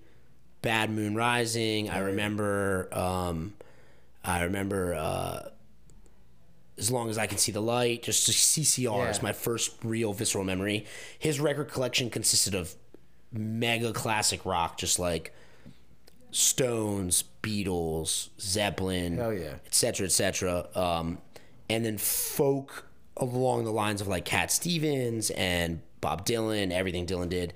And my mom's record collection was so vastly different. It was very specifically Motown Hell and yeah. like also folk, but like more Joan Baez and and um, Carole King stuff like that. Yeah, yeah. Um, so it was kind of that all smashed together is what pushed me, you know, into music. And then I, in my teen years, I discovered Nirvana, like Yeah. when it was happening, and It makes sense though because Lionize basically sounds all different all the time. Like you guys, Sure. I mean, you go in so many different directions, and- Right. And it's fun in in terms of listening to the band because you'll hear a song and then you hear the next one. And you're like, wait, is this the same? This is them, and then it's like, yeah, and, it, and it's and it's it's kind of refreshing to say that there's no Thanks. boundaries on that and you say hey th- this is what we're inspired by we're feeling this this is a groove that we're Right. in and, and go with it But that just comes from our favorite bands like Thin Lizzy and Led Zeppelin and the Beatles and Pink Floyd and Yeah. stuff like that and Parliament. Yeah. what's Parliament? I mean, you call it funk, Yeah, but it's right. like country, rock, funk, jazz, R and B. Uh, when you listen to the, the "Let It Be" by the Beatles, there's six different types of music on it. I mean, it's just like Yeah, yeah, no, yeah. no one was ever like it's this thing or it's that thing. It's just nothing was pigeonholed, and I think Pink Floyd or even Zeppelin's first record is like half folk music. I mean, it's really when you think about it, it's like acou- Yeah. acoustic folk music. Yeah. So for us, it was it's always really been inspiring to think about music in terms of that. Like we're a band, and it's going to sound like our band playing it, whatever the genre or right sound of it whatever is, you need to us- give a label us. to yeah yeah. yeah, that's cool though because i think you know there is and that's what's nice about starting your own record label is that you just follow your vision you know um, artistically creatively or whatever and you can just follow it in any direction you are because if you do have a label they'll go what's this this isn't your band it's like well it is we played it we wrote it this for but, sure. but then there is some level of like well yeah but we're we like this sound Right. put it right in that in that little that little like lane you know and And I and I do understand from a marketing standpoint now that we're marketing ourselves. I understand Yeah. why it's frustrating or more difficult to deal with something that's multifaceted because it's not as easy to sell to people. Yeah. Like I get that perspective of it where it's like, well, these three songs are like they sound kind of like soul music and the other four sound like Black Sabbath and we're like we think that's why people like us. right right Like we think that's we think that's cool. So you know, yeah what's the and, and that's part of it is staying true to that and doing that because i can't tell you how many times you try to uh, like over the course of me doing things with either CKY videos or Jackass or Viva Bam, and then doing my own little short films and other stuff that that I'm writing or working on, where the moment you start to try to think what somebody else wants from you is the moment you fail miserably because uh, usually what works is what entertains you, the the person who's creating it. Correct. So then when you think, all right, I'm going to do this because I'm enjoying this, somehow somebody else does. I always think about the that Kiki skit that I did with Bam. Um, and I don't even know if you know it, Oh, but- we're but, yeah. we're Yeah. we're wildly familiar with your back your back catalog. That's hilarious. But but We're fans. I yeah. mean, we're fans. We talked about it on the way Oh, that's today. awesome. This- But but that Kiki skit was one that Bam and I did um, solely because her, his dad Phil used to call the cat like Kitty Kitty. And then we took Kitty Kitty and brought it down to this other voice of like Kiki and Yeah. Kiki, like Kitty Kitty became Kiki, and then it became this. And then we just started, we're always doing this dumb little voice with it. I love it. I'm and it was like a day where they like we had this Salisbury steak microwave like TV dinner thing, and then it became Slusbury Stuvra was the Salisbury steak, and then you know, and then it's like oh get a little Slusbury Stuvra, and then it just started turning in to what this was, and we are just chasing this cat around with this microwave TV Yeah, dinner, yeah. and it was so fucking dumb, you know, to us. It was like, this is so stupid, but it was so funny because we were just in that mode of just cracking up so I bad. know, but I can remember us sitting in. but, but, but I guess what I'm saying is like, so that was funny to us at that time, and we're doing this and we're doing it, and then Bam gets gets the footage and puts it into the thing, and we I, I remember sitting on this couch just staring at this thing all night, all night long. We edited it, we were obsessed with it, we were just editing it, and he's just like, well, what do you think about this? What do you think? It's like, and then he would add like a dramatic song, and then we were fucking dying laughing, Yeah. and then then he's like putting all this like you know graphics to it and this stuff. And he's like, what do you think? And, and like, and then by the end, we're like, I don't know, like. I think it might just be funny to us. Like this, you know, this might not be anything or whatever. But then he put it out, and then all these years later, people go, ah, Kiki thing. And I'm like, it's so weird to me because that was just funny to us. And then it ended up working. So that was that, Right. that little example for me was always like, just do whatever you think If is you funny. think it's good, then it's good. Yeah, and then it's good, and then and then your audience will will will show up. It, it may not be a huge audience or whatever, but who cares? It's like if you're entertaining one other person, it's worth it. And, and so just just Yeah. doing that and, and kind of staying with that. Staying true to yourself. Yeah, true to yourself, and also just knowing like, hey, originally this started to entertain myself and entertain my friends, and then it happened to entertain more people, and then you know the fans are basically like an extended version of your friends anyway, 100%. and so then it just like, oh man.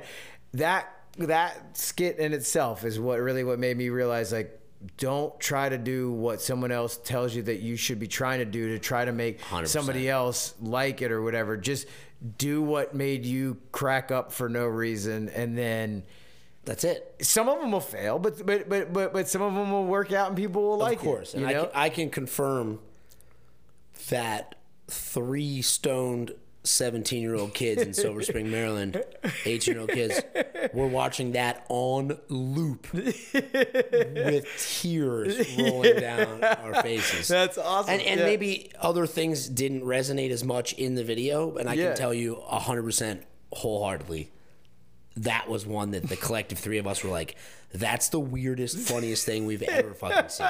dude that's, That's totally real. that's we uh, were talking about it last that. night, and we were talking Yeah, about it today. I mean, we were just like, but I think it's also cool in the sense too that imagine if you had kept doing that thing, then that's the only thing that you are forever. that And or now you- imagine if you thought oh only we think it's funny don't put it out right, you know right. There's two folds of that. because because there could be a, a manager or somebody whispering in your ear like Don't do it. Raab dude they know you because you shit on things you're not the key key guy like you should only shit on things you know and Right. and so then I could just You could be the kiki guy and the guy that shit shits on on things, things. and grow into into a person that does great interviews and podcasts that people Ah, turn yeah, people on to yeah. all sorts of awesome stuff. I'm just saying, Yeah, yeah. that's the evolution. But right, of but, art. but that's what what happened with the podcast was uh, hey, this is fun to do, and uh, and then I I just was like I don't know, I just want to try something, started doing it, and then you know doing a few of them, and then Right. then Cossack came on board and has been helping do it, and, Right. it, and it made it just like all right, now it's fun because I can just kind of sit Right. and do it, and, and you haven't shit on anything yeah, this well, whole time. You have not. I can attest. There's glass. There are glass offices across this whole hallway. You have not shit on anything, and you have not done one weird. This has been very normal. Dog poop on set though. Yeah, yeah, yeah. Dude, we did one with Chad Muska and his dog shit right on. Oh, okay. But you didn't, and that's Yeah. that's the greater point. That's the evolution. That's is the- I, we evolved I into- found a bathroom, and it's right here on the. Uh, literally perfect. That's perfect. dude, yeah. So, uh, man, I, I'm excited to hear more of the new album. I, I, I told you, I uh, heavy on my mind. I heard, I heard Cool, that song, yeah. and that's rad. And um, and and like, are you guys super excited with how it turned out? We're we're beyond it. I mean, we're just so stoked that we wrote these songs and hearing them back now, the response is great. And, and it's funny to hear people say things like, "That's that's the most lionized one," or like, "Oh, that's totally Jetpack soundtrack 2014," and we're like, "Awesome." Yeah, yeah, We've yeah. created this thing now where we have our own yeah. version of ourselves, and then people are are responding to that and liking it. And um, yeah, we're Nice. stoked. And I I think. Before we wrap up today, we're gonna play a, a few tunes for you, and we're just like, Dude, I would love to. Would love we to love that. doing it acoustically. It's just fun for us because we can kind of do it. Oh yeah. when dude. we're on stage, we have a Hammond organ with a Leslie and two giant guitar cabs and a full bass rig and drums, and it's it's big, it's loud. Yeah. And this is more like um, this is sexier. Ooh, we like sexy. Yeah. Dude, and you know what's so rad is that when a song can be stripped down to an acoustic version of it, then you know it's like. It's That's how we wrote song. everything for the record anyway. We Yeah. wrote it basically on a guitar or piano. Yeah. And we kind of said to ourselves, if we can't play it back on a guitar or piano, is it is it great? Like, Yeah. is it great for us? So the answer was no. Damn. Yeah. So that yeah, that's awesome. Well, well I'm looking forward to hearing some of that music, and uh, and then you have uh, anyone who's listening, you'll have to uh, keep your eyes open for Lionize new album. What's the album called? Panic attack. Panic Attack. Yeah. Uh, I can relate. I've had a had a few panic attacks. That's the. I mean, it's just a. We really feel like at this point, it's just we're trying to reflect what's going on around us topically, and it's like just to turn on the news for five minutes, and it's just like. It's it's you need Xanax and a drink, and it's just like whoa, this is Yeah. you know. It's um, uh, very panic-inducing stuff. That we're, yeah, I had to kind of unplug and, and get off the social media Right. stuff and, and just get to a place where I'm like, dude, I'm just kind of taking life back to like I'm gonna go out to the woods and camp and do that shit. and you got to, I and it's important. Yeah. Well, I think it, like what we were saying before, as we were. I mean, we weren't joking about pedophilia by any stretch, but it's that. It's that. What? that It's, not funny. it's the it's the it's the. This- we're gonna- I- I find it hilarious We'll edit this in post.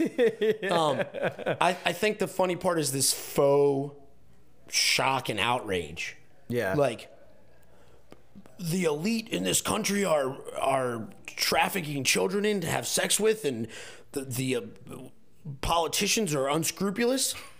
I mean, gee, yeah, dude. No. Yeah, It's yeah. Like, where's Macaulay Culkin to do that I mean, face? uh, Like, you know what? What's huh? funny? We're from Like- DC, so I think we're extra jaded. Like I live in Capitol Hill. Yeah, yeah, And it's yeah, like, oh, you mean um, these people are like soulless? Just it's just a show business. Yeah, it's just like a- Tuesday. it's a joke. yeah, Tuesday four o'clock. They're Yeah. trafficking kids into a house on M Street. Obviously. They're gonna have sex with them. Go to Bobby Van's and order a steak because yeah, that, Go, go somewhere in Georgetown and have dinner on the waterfront. It's business as usual in DC. Mm. Don't pretend to be outraged. Yeah. This is, Yeah. you know, You're so surprised by all of the stuff that's happening. I know that we were talking about that a little bit earlier about just how, how funny it is to think about the acting performances that happen Oh. when when they're like, oh, why I've never. yeah, yeah. And it's not like it's like it's like when they started talking about the Lolita Express and the names that are on it. And you're like, there's a guy from Microsoft on it. The Clintons, Yeah. also Republicans, also libertarian. Yeah. It's listen at this point if we don't realize there's a class war happening and it's like the actually the elite versus everyone else you, you've you've missed the point Yeah, you missed it. you missed it it's just it's rich versus poor and you know uh, bob dylan was singing about it in the 60s Yeah, and 60, it- 50, 60 years ago. yeah, I mean, he wrote only a pawn in their game, and he literally spells it out for you about how like they're you know you're like a poor person in the south and you've bought into the fact that you think the brown people are coming to steal your jobs and and Right, are right, fucking right, you right. over and Yeah. it's a rich white politician who's had money his whole life convincing you of this Right. fast forward to now Hey.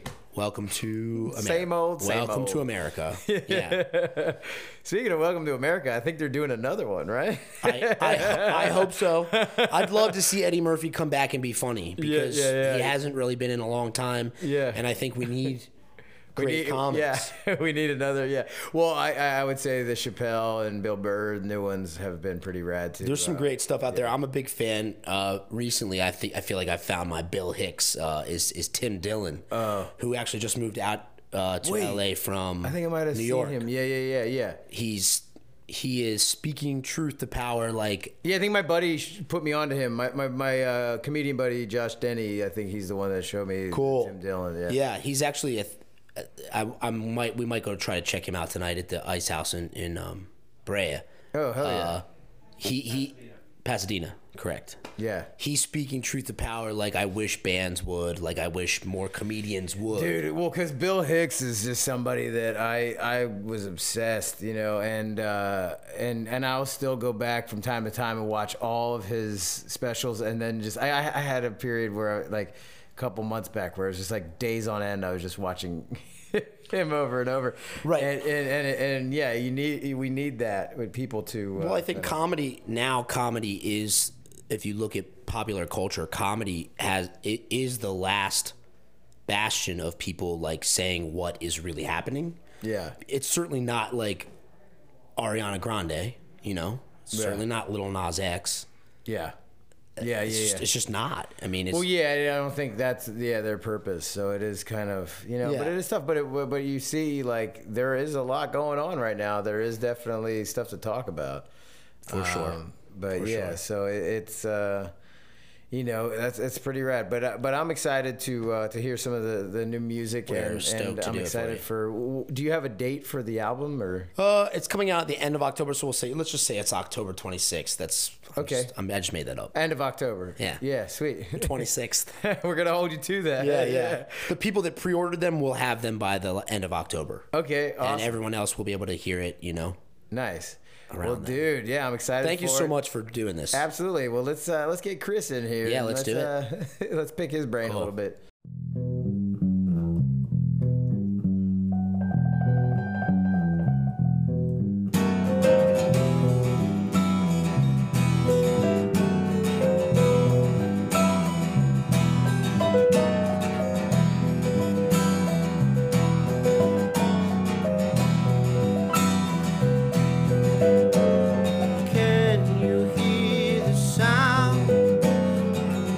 distant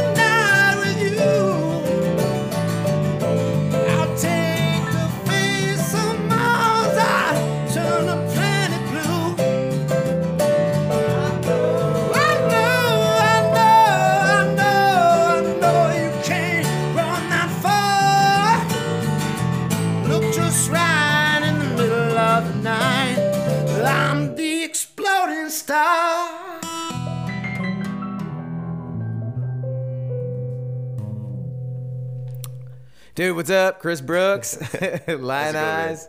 Dude, man, uh, thanks for coming on. Thanks, man. Thanks for Hell having me. yeah. So I wanted to understand your role in the band a little bit. I know that you play uh, keys and Yeah. do that kind of stuff. And then Yeah, I'm the organ player, Yeah. keyboard player, and backup vocals. Okay, you know. yeah, rad. And, and and I was talking to the other guys. It's so cool how you all kind of collaborate together to help write the album. Yeah. You know, yeah, we write everything together. Yeah, which which is amazing because I, I found that a lot of bands don't work that way. It's more of a dictatorship than a than a democracy. And Oh yeah, a lot of bands. For us, it's easier to work that way. Cool. It's easier to work in like the room together. You Yeah. Know? Everybody's got their instruments in their hand. Yeah. You know, and you don't have to think about like, oh, what's this rhythm going to be or this drum? The drummer's just sitting right there. I'll just do it. yeah, You know. yeah, So that's it's like yeah. everybody's in the room together.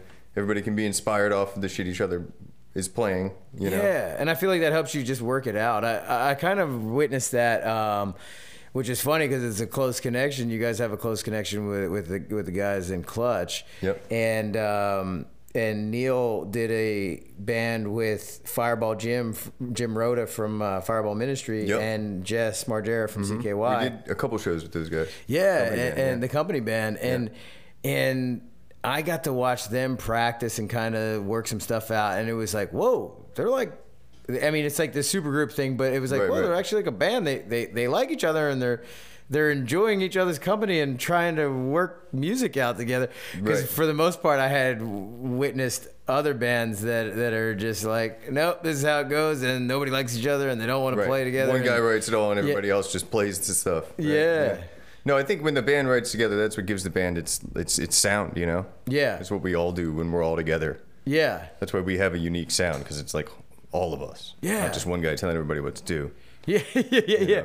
I know. I feel like that's gotta be, um, it's gotta be tough. You know, if, if you're in a band and, and it's kind of that way, then you just feel like, like I had seen that with the Beatles. You know, George Harrison. I was watching his uh, documentary and Yeah, yeah. and it sort of talked about how he had all these songs and they were just kind of like, man, okay, we're not into it. And then it's like he puts out All Things Must Pass, and it's like this huge album of awesome. Right. music. Well, yeah, he's got the best solo career, right? yeah, yeah, yeah, Like, yeah. if- he maybe he doesn't have the best Beatles songs, but he's definitely got the best records. yeah. Afterwards, right? yeah, for sure. I mean- and it's, so it's funny while you see that happening, you go, man, this this person has a voice, and this and and it's cool that you guys all collaborate together to do that. Yeah, I think we have to, and it holds everybody accountable. You know, you're never going to get a boring keyboard part. Yeah. because that's that's what I've got to do is write the keyboard. Yeah. I don't want to this do this is what I do. Yeah, that's what I do. So I don't, you know, I don't want it to be the, the same boring thing every time. You know? Yeah, it's got my shit on it. So yeah. So so you guys have a new album coming out. yep, in about new a album month. coming out. Yep, JP from Clutch played drums on it. Dude, hell yeah. Yeah, it was That's- awesome. And we got to write all the songs together in the room with him. Also, Yeah. which yeah, isn't really something that we we ha- kind of have done that in the past. Like we'll Yeah. go to his place and record stuff, and he'll sit there with us. But this time he was really on the drums. Yeah. which is like another thing. Yeah, that's rad, he's man. pretty great. Yeah, you know? he's Yeah. uh, pretty amazing. Pretty great. Yeah. so does that kind of blow your mind that, that you know that um, you know all, all the dudes from Clutch are, are are psyched on your band and have been for a long time and have been supportive? Yeah, and- totally. Well, it's a thing that we, because we're from that area, which Yeah. is why we're connected to them. Yeah. But also, it's why we are we're so hyper aware of them.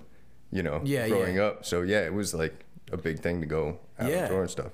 And I've gotten to play. I played on their last record. Oh, you did? You know, yeah, yeah, yeah. Hell yeah. So to get to do that stuff and Yeah. out in the studio and play with like Vance, do a thing with Vance Powell and all that. Yeah. super crazy. Dude, that is So cool. they've, they've afforded us tons of opportunities. Yeah, nice. So what what kind of got you into the keyboard? Like like that kind of I don't know. I was my grandparents had a piano. yeah. uh, so they my I played it, and I, my parents just got me lessons real early, and I was always like the kid who played the piano. Yeah. So it was like I was stuck in it from the get go. yeah. I just And started loved it? early. Like yeah. I did like it, you know. But even if there was like an opportunity for me to to like, you know, in in early teenage years, you want to do other stuff, and you don't want to be focused on like anything. That's Yeah. good for you in any way. You Yeah, know? yeah, yeah, You know. I didn't give a shit, but I would always get pulled back in because there was reasons to. You know, I was always a kid that played the piano. Yeah. Like, oh, play the piano for the choir or for the whatever, you know, and you Yeah, yeah, play yeah, for the community theater, and then you just like, I don't know, it's just like all I ever did, Yeah. you know. Yeah, but that's awesome because I feel like I mean it's like that 10 10,000 hours thing where you're like you have to Right. put the time in to get Exactly. good at it, and and I, th- I imagine as you're doing it and just continuing to do it, you probably love it, then you probably hate it, then you love it, then you hate it, but then you Exactly. know it pays off when you- when you when you form a band. Yeah, I don't think I truly appreciated it until, uh, you know, we started doing this and really playing out, and, Yeah, and it was like, oh, you can do this. yeah, and so so it was all of you guys kind of got together early 2000s and and Yeah, like I was still in high school when I started in the band. Hank and I were, Hank was in the band, a band with Nate before Yeah. I joined, and he left that band. I joined that band. He went to college, and then a year later, left college or failed out of college or whatever happened. Yeah, sure. And then he came Whatever back- you wanna call it. Yeah, whatever you want to call it. And then Yeah. he came back and joined. So I mean, it was really like right out of high school. Nobody went to college or anything. We just went and tried to tried to be musicians yeah. you know, Nice. stumbled along. We did a bunch of stupid shit for years. Played you know, dive bars and menu. We call them menu venues, like places where they want you to play covers and stuff. We just Menu venues, yeah. original songs and shit. They you know get one paycheck and never go back. Yeah, Like that, yeah. Like every bar on the whole East Coast. you Dude, know. that's awesome. You Until we figured out we should like meet a band and try to do like real shows, maybe. know? Yeah. So as we got in with Clutch, started doing. They were the inspiration to be like a real band, you know, Yeah, yeah. because those guys are just dudes from where we're from Yeah. that like got together like we did. And, Made it work. yeah, Yeah. just made it work. and they've had a, an amazing career and a long career and they tour like crazy and Yeah, they, they I just mean, I keep know getting how many bigger. albums at this point, but yeah, that is. It's like this slow, just like It's a slow climb. yeah, Every time it's because we did we toured with them a lot in the states for years, and I don't think we were noticing the growth because we were always out there with them. you yeah, know? yeah, yeah. But I think we really noticed. We went to Europe in like 2014 maybe with them and did some shows, and then we came back maybe five years later, and all they were playing just like gigantic places compared Yeah. to, to before, and Yeah. that's when it was really like, holy God, Clutch is really like getting huge constantly, Yeah. huger and huger. So Yeah, it's oh, crazy shit. too for how long they've been at it. you Yeah, know? you know, most And, bands uh, get there, you know, a certain number of years plateau and then just ride it. Yeah. which is super awesome. Yeah, yeah, that yeah. would be fine with me. Yeah, you know, but yeah. they just seem to keep. And you guys, I mean, you guys have been around for a while too, but you have that same kind of thing where you're slowly just kind of climbing and Yeah, ours is it. like not as steep of a slope, right? It's kind of like a. It's a- yeah, but it's rad though. I but mean, still, yeah, we still climb. You know, Yeah. finding new ways in.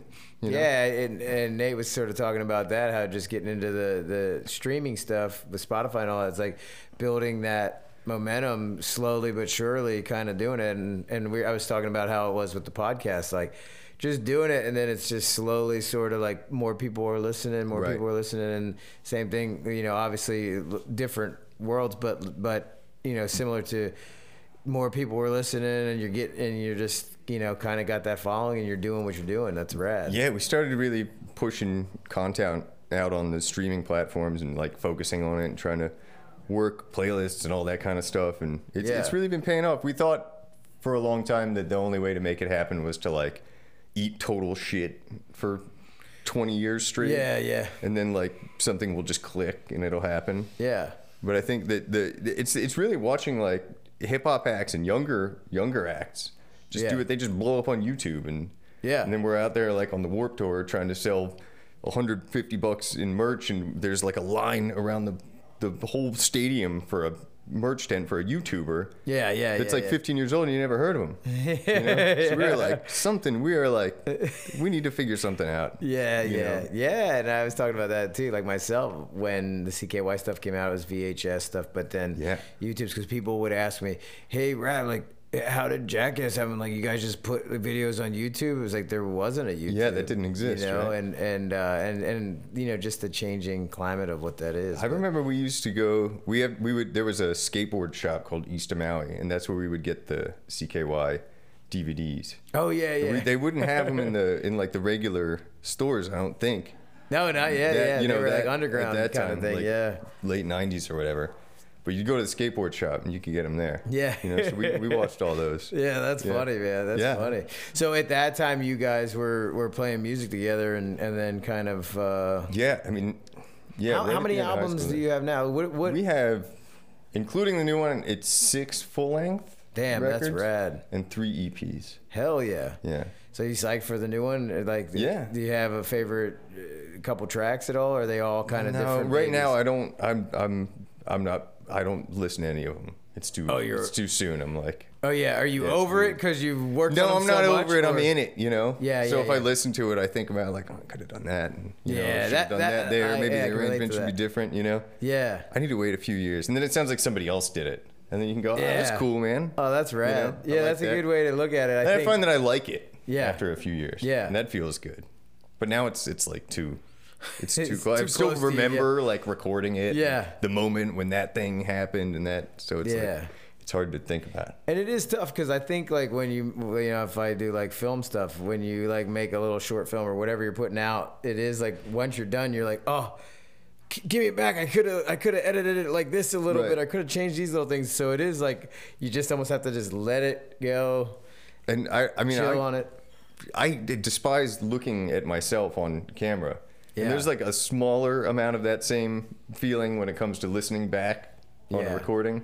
Yeah, but I mean, yeah. to constantly be watching yourself on a, on, and, and Yeah, then watching all the outtakes and edits, I mean. I don't know if I could stomach it. Yeah. yeah, yeah, yeah. No, that's tough. I, like in those days with the Jackass People Bam days, I would just film what we were filming. I wouldn't look at any of it. Right? Yeah. He's like I gotta move on. And do is that me? Yeah, Do yeah. I sound like that? Yeah, yeah, Is that what my voice sounds like? Yeah, yeah, I'll do that when we listen back to this. I'll do the same thing. Is that what I sound like? But uh, but you but you do you are psyched, you know, overall on how. Oh on yeah, how the totally. album yeah, the album's out. great. It's the best one. Yeah. Oh, Yeah, that's yeah. that's a good feeling, man. That's that's really. Cool. I always feel like it's the best one. The Yeah. latest one's the best one. If you can't feel like that, then I guess it's yeah. Then it's time to revisit what you're doing. Yeah, yeah, yeah, yeah. But I think it keeps getting better and better. And to have Yeah. JP is like so cool. yeah. Because I'll still listen to the first track, Whale, and th- those drum fills in the second verse. I'll, it still gets me. Like Yeah. it's not my own record, you know? Yeah, yeah, that's rad. It's cool to be a fan of your own band, you know. Yeah, yeah, yeah. That, that is Yeah, cool. yeah. So, uh, so you excited? You guys have uh, some shows coming up in Japan, I heard. And Japan in November. yeah, Yeah. That'll be cool. Yeah, it will be cool. It's been a pretty slow. I had a baby at the beginning of the year. Oh, congratulations! it's probably because of that, it's been a little slow. Thank you. yeah, Uh, I so- have one due in December. Our first. Really? Yeah, our Your first? Yeah. Oh, cool. Dude, that, was that your first? It was my first. Yeah. Yeah. It's super wild, man. Yeah, yeah, yeah. So All this shit everybody says about it, it's, oh, it's totally life changing. And you're like, yeah, yeah, I'm sure, I'm sure. It's totally life changing. Yeah. I mean, not in like any, you know, not in any tangible sense. But, Yeah. you know, when you actually see your own child, Yeah. like, shit. Yeah, that's cool, know? man. And so how? So so it's really the uh, the no sleep is uh, is uh, Yeah, we had no sleep.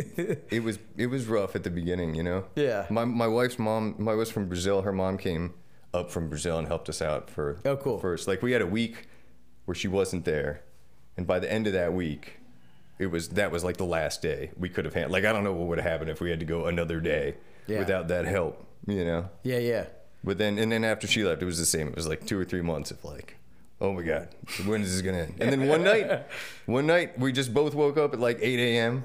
and it was like, did you feed him?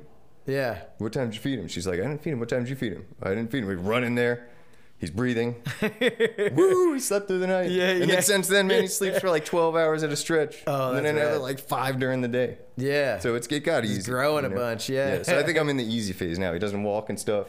Okay, you know? yeah. Super cute, hangs out, sleeps an awful lot. yeah. So we're like coasting at the moment. Yeah, nice. You know, I'm Take sure, it when you can get it. I'm sure it gets yeah. tough, you know. Yeah, no, we're excited, man. But it It's is fuck, it cool. is magical. It is a cool thing. That's rad. Super cool thing. So is that, that? I mean, I imagine that makes it tough when you got to go away and come out here and you know. Yeah, yeah, it's weird. We did some shows in Canada a couple weeks ago. That was the first time I was away, and then now, and this is a longer stretch. Just wild because I'll go home and he's gonna be like a different Yeah. baby. Like four days is a is just walking eternity. with a beard. you Yeah, know? it's like you're talking about somebody that's quadrupled his weight in six months, right? Like, yeah. Yeah. imagine if you quadrupled your weight every six months your whole life. Right? That'd be Yeah. crazy. that would yeah, that would be nuts. Dude, that, well, that's that's amazing, man. So you got a lot going on. You got a Yeah, yeah, yeah. you got a new album coming out, and uh, and, and and dude, that's that's so rad. I'm I'm excited because because they were saying you guys are gonna play a couple songs for us. Yeah, So, yeah, yeah. So that'll be uh, that'll be good to hear those. I'm ready to do it. Yeah, yeah. Hell yeah, brother. Doing these acoustic things, it's weird. we're, get, we're getting like used to it, you know. yeah. So when when you do that, do you play? What do you pl- you still do piano? Yeah, I play piano. Okay. Yeah. And or like then, electric uh, piano. and the- Probably and just it- piano because the electric piano don't sound very good on the thing that I got right now. Yeah.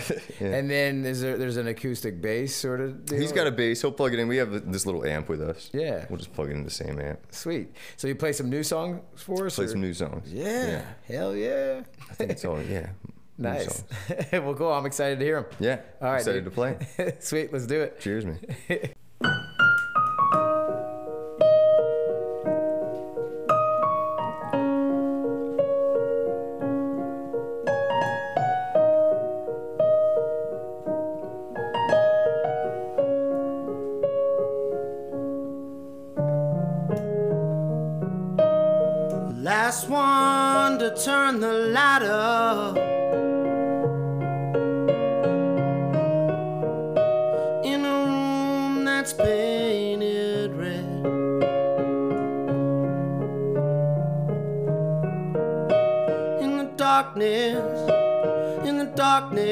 yes, I can see you. No time.